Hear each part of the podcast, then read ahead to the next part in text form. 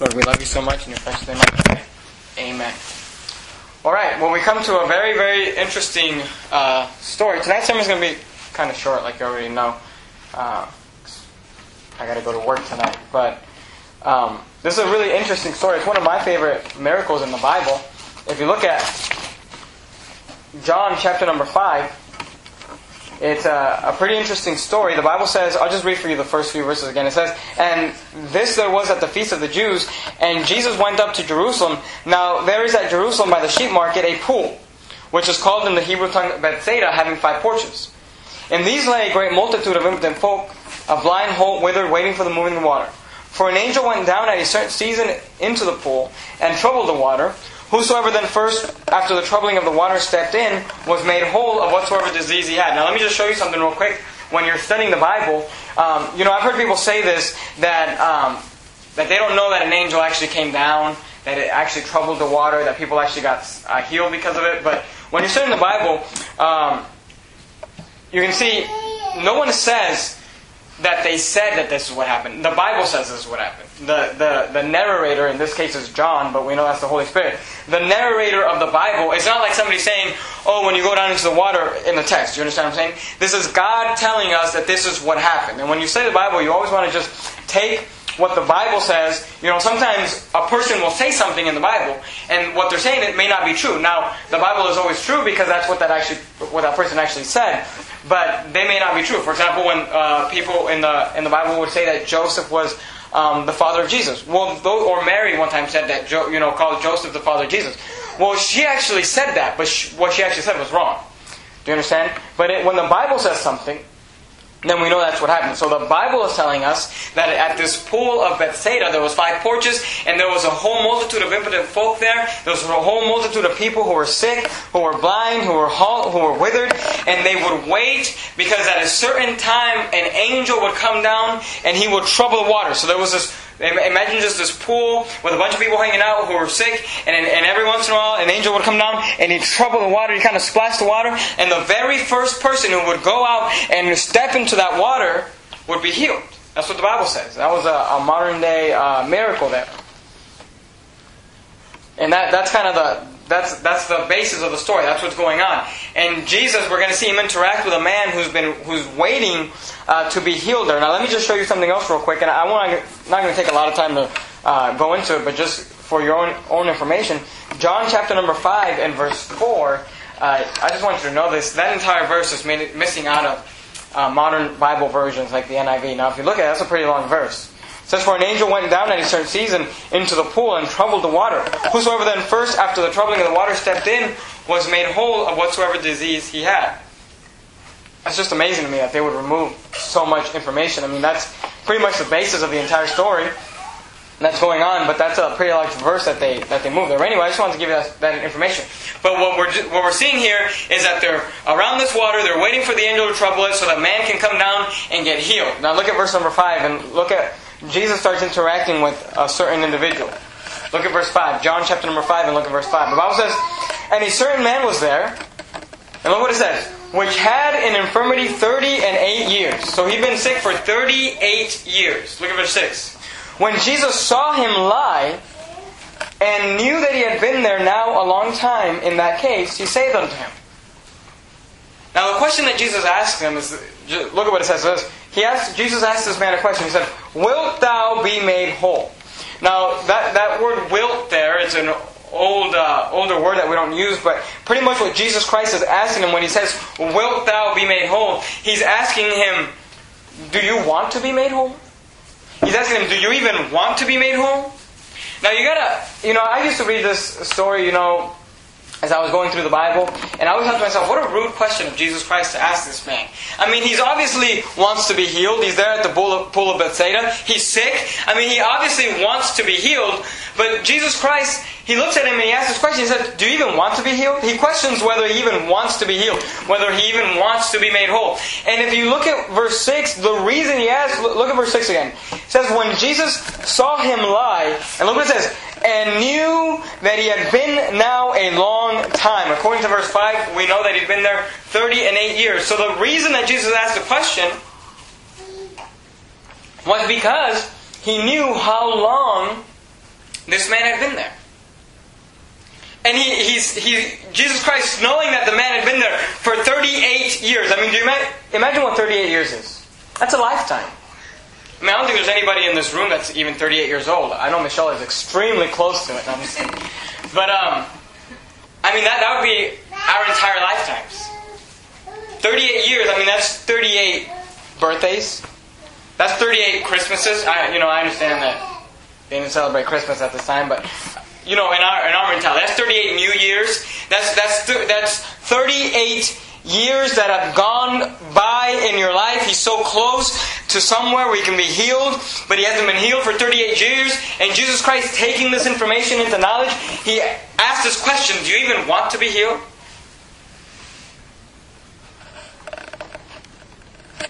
And you know, as I, as we, uh, we look at people, you know, obviously, you know, I grew up in church my entire life, and we watch people in church, and we watch people come to church,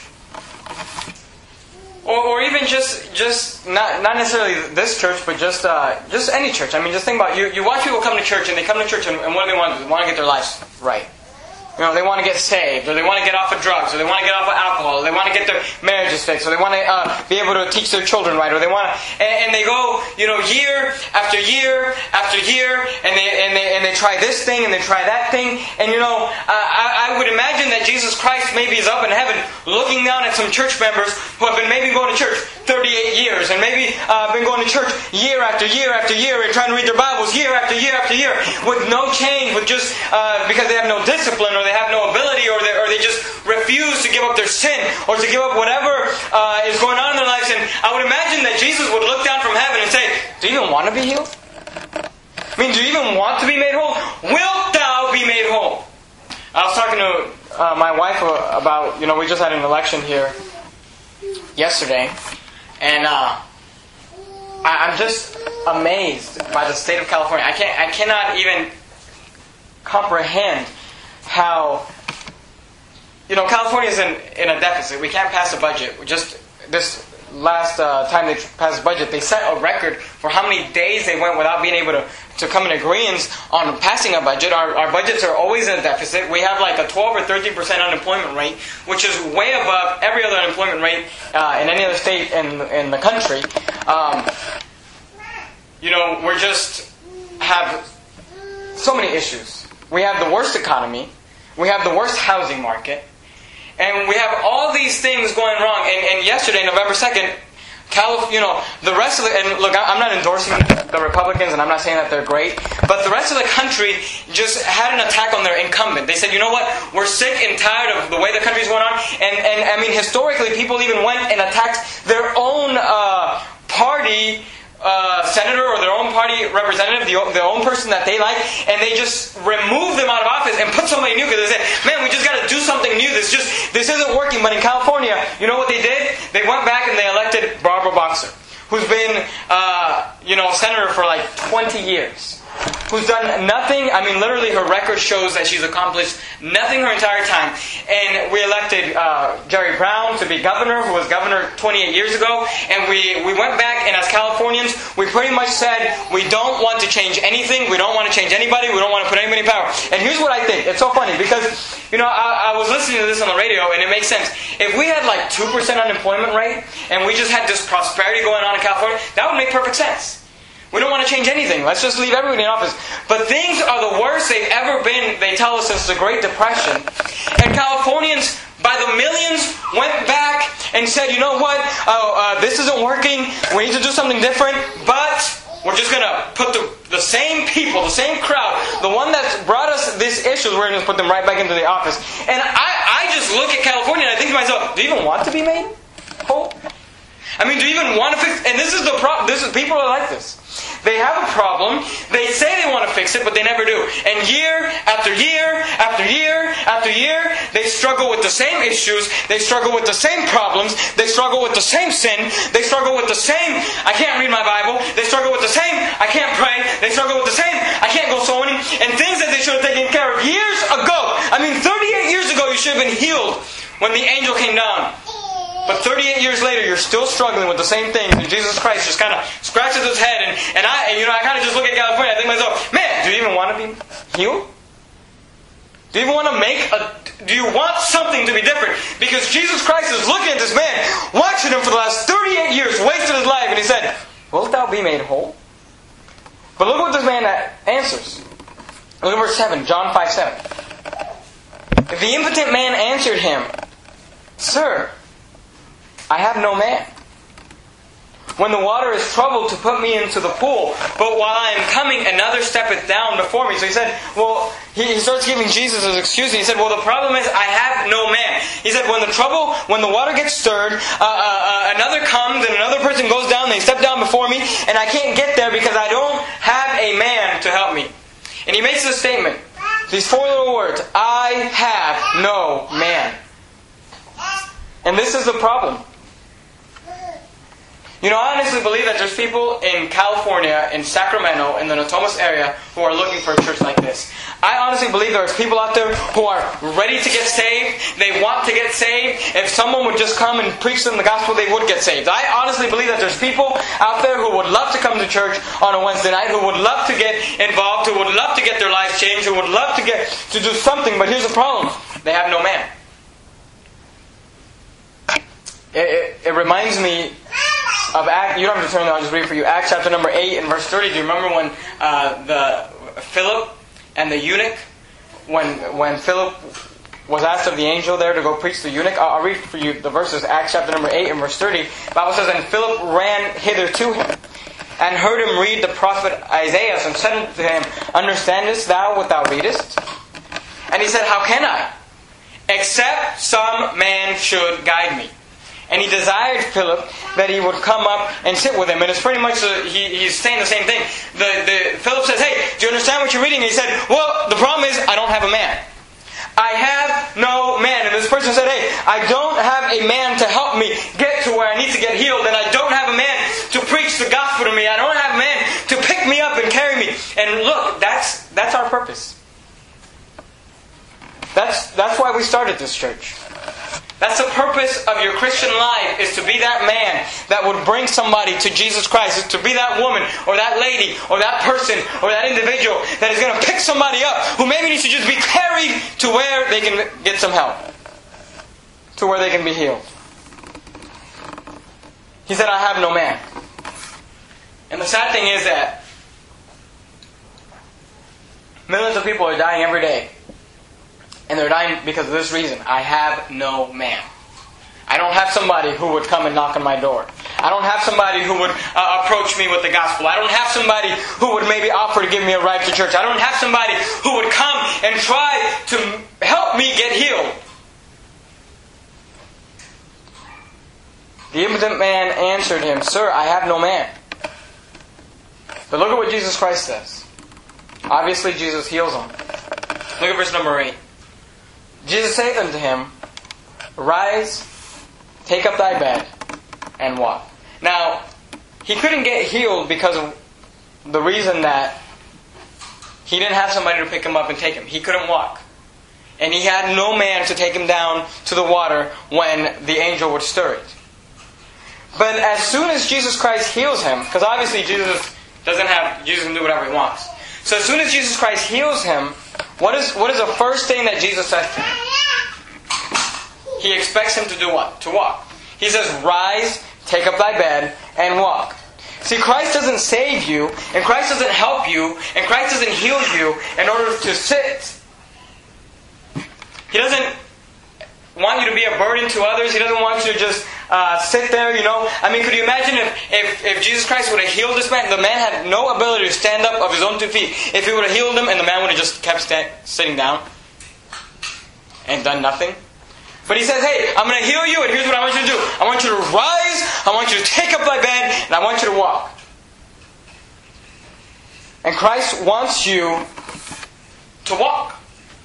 See, when you can't walk, we'll come up along you, know, side of you and we'll help you walk.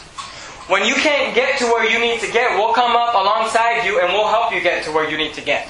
But once you're there, God says, hey, now I want you to walk. Now I want you to rise. Now I want you to pick something up. Now I want you to go. And you know, I gotta, I kind of have to wonder this question. I wonder if this man stood up, walked off, and never went back to Bethesda. Or I wonder if he went back and said, you know what? I'm going to be the man that I never had. I mean, wouldn't that be great? If he would have just devoted his life to saying, "Hey, I'm going to go down to Bethesda and I'm going to wait till the till the angel uh, stirs the water there, and I'm going to pick somebody up and throw them in that pool so they can be healed." And maybe, I mean, that'd be exciting if have said, "Hey, I'm just going to make a list and I'm going to say you first, and then you second, and don't you worry, I'm going to take care of all of you guys because once I had no man, but now I can be that man. Now I can be that man that's going to take and make sure they get healed. Or maybe it would have been better if he would have said, "Hey, forget the angel. I'm just going to start picking these people up and bringing them to Jesus." See, that's the point of the Christian life, is that one day you were a sinner. One day you were condemned to hell. One day you were without a Savior. But somebody came and brought you to Jesus Christ, and now Jesus wants you to be that person. Jesus wants you to walk. Look at verse 9. John 5 9. And immediately the man was made whole, and took up his bed, and walked on the same day, and, and took up his bed, and walked. And on the same day was the Sabbath. And the Jews therefore said unto him that was cured, It is a Sabbath day. It is not lawful for thee to carry thy bed. Now, the, the statement they just made when they said, It is a Sabbath day, it is not lawful for thee to carry thy bed, that is just a lie. You will not find in the Bible where it says that you weren't allowed to carry your bed on the Sabbath. The Sabbath day was a day when you weren't supposed to work.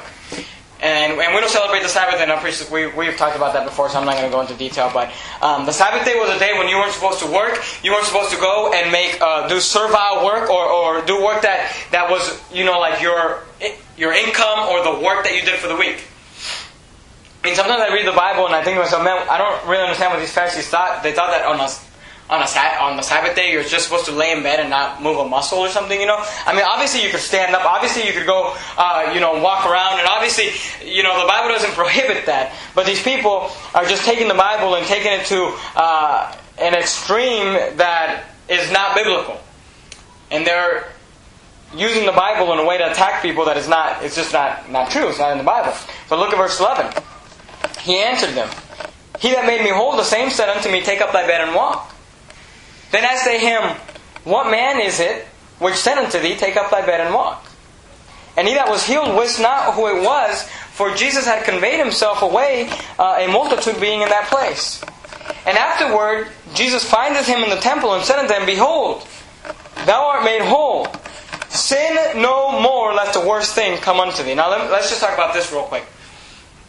This verse kind of leads us to believe that the infirmity that this man had for 38 years was brought because of his own sin.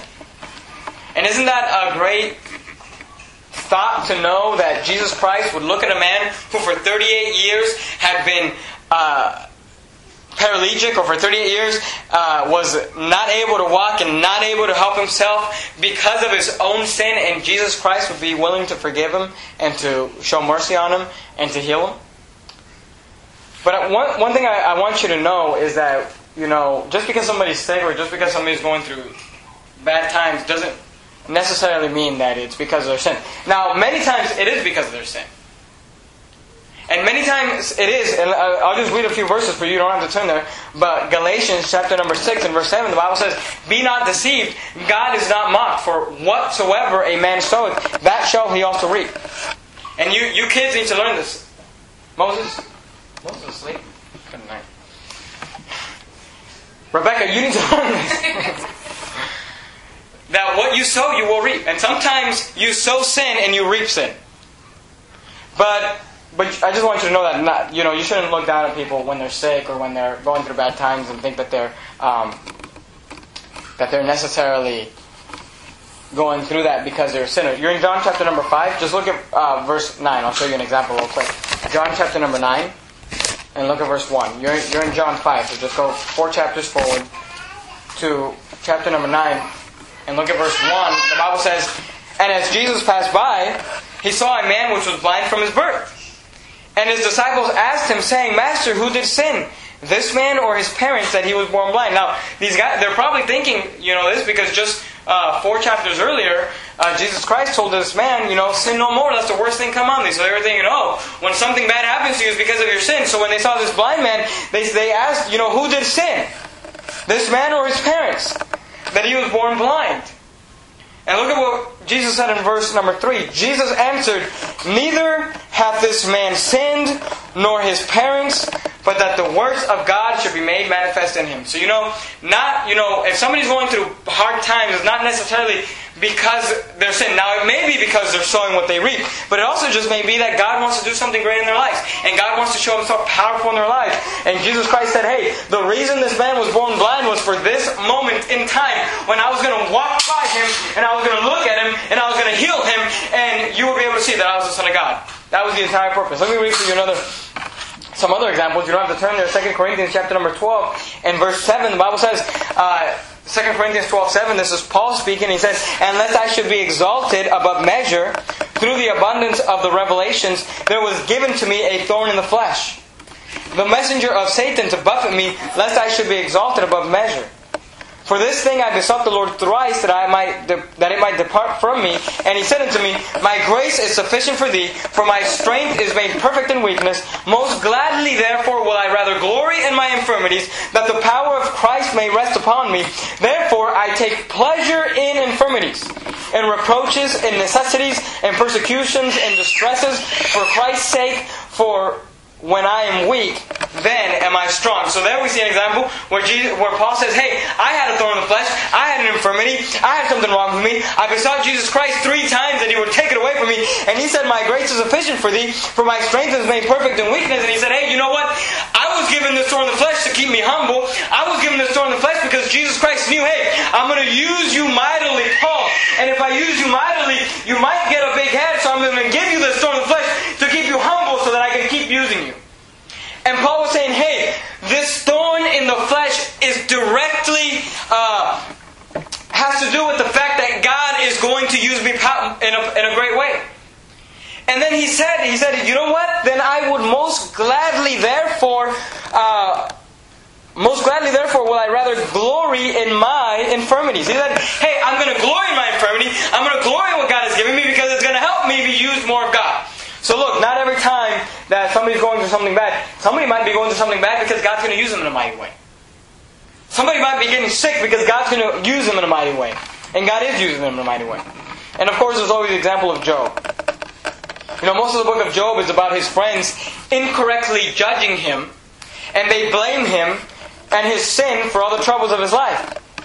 But in the end, we know that they were wrong, and that God was working through the, all of it, and that Job was actually the most, you know, perfect and righteous man on earth at that time. So you shouldn't ever look down at somebody and say, "Oh, they're going through hard times; they must be in sin." Now, look, they might be in sin, but they also might just be used, being used of God, or they also just might be having it because God wants to show His power through them.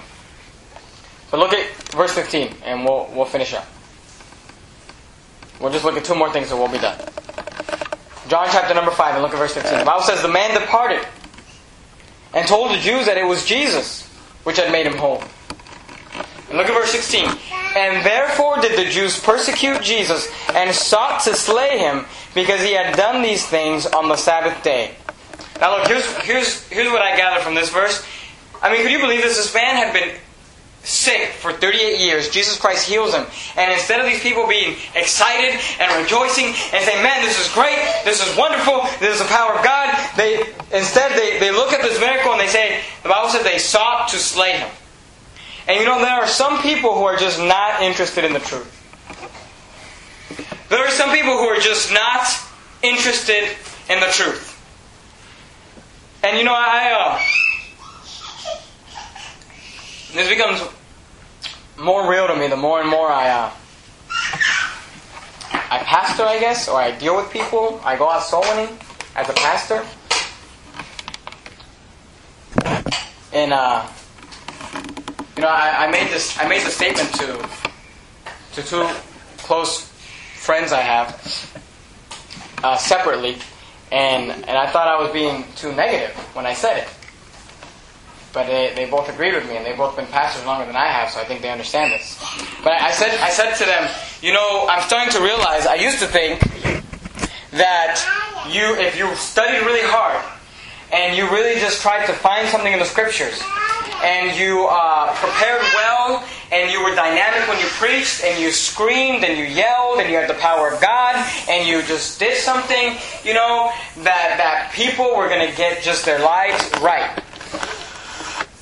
And I realized that, you know, some people are going to acknowledge the truth and follow it and try to live by it, but some people, it doesn't matter how great of a sermon you try to preach or how great of a truth you try to deliver, they're just going to do what they want to do. And I, I said that to, to one of the pastors, and he, and he said, you know, I'll take it a step further.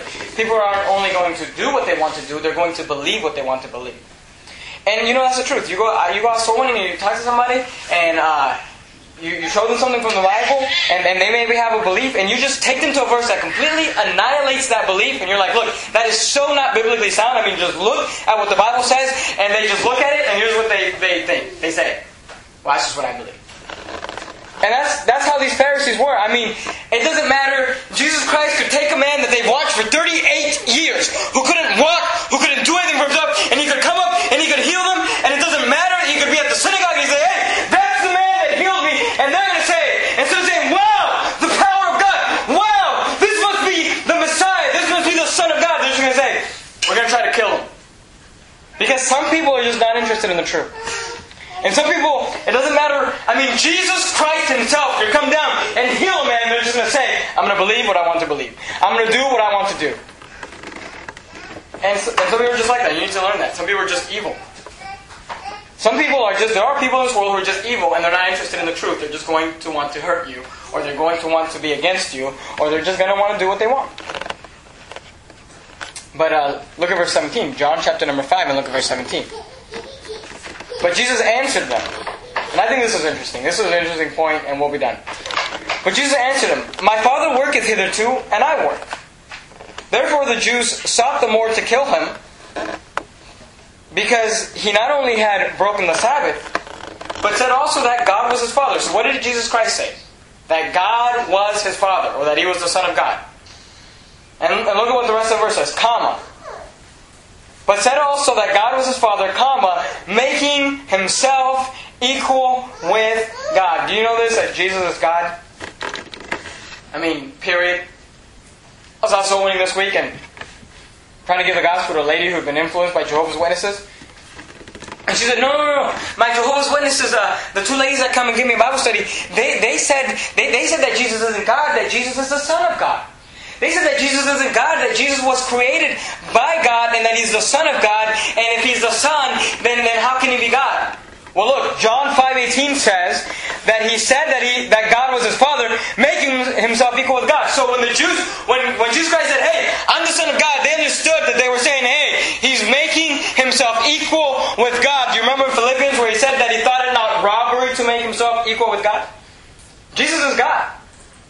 But you'll take a Jehovah's Witness to John chapter number 5 and verse 18 and they'll try to explain that away. And say, well, that's not it, what that means. A Jehovah's Witness will tell you that uh, hell is not real and that it's just a, you know, when you go to hell, you just disappear. And that there's no fire and there's no torment, there's not forever. And you'll take him to a verse that says, hey, talking about the lake of fire and, and, and brimstone and, and torment and fire forever and ever. And they'll say, well, well, forever and ever doesn't mean forever and ever.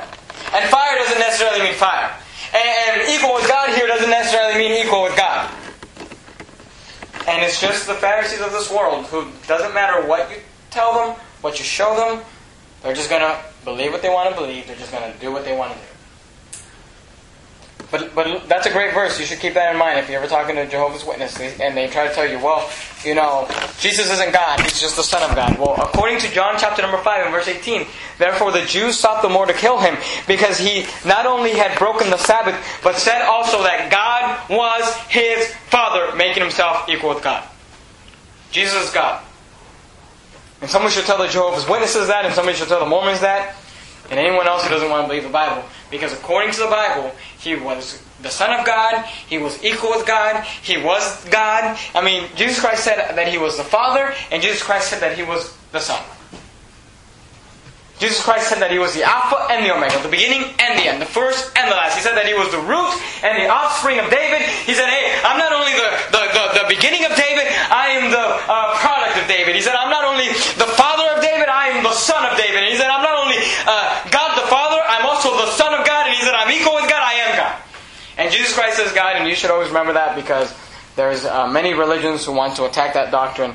But Jesus, they, they sought to kill him because he was making himself equal with God. So let's uh, bow our heads and have a word of prayer. Dear Heavenly Father, Lord, we love you so much. Lord, I ask that you just please help.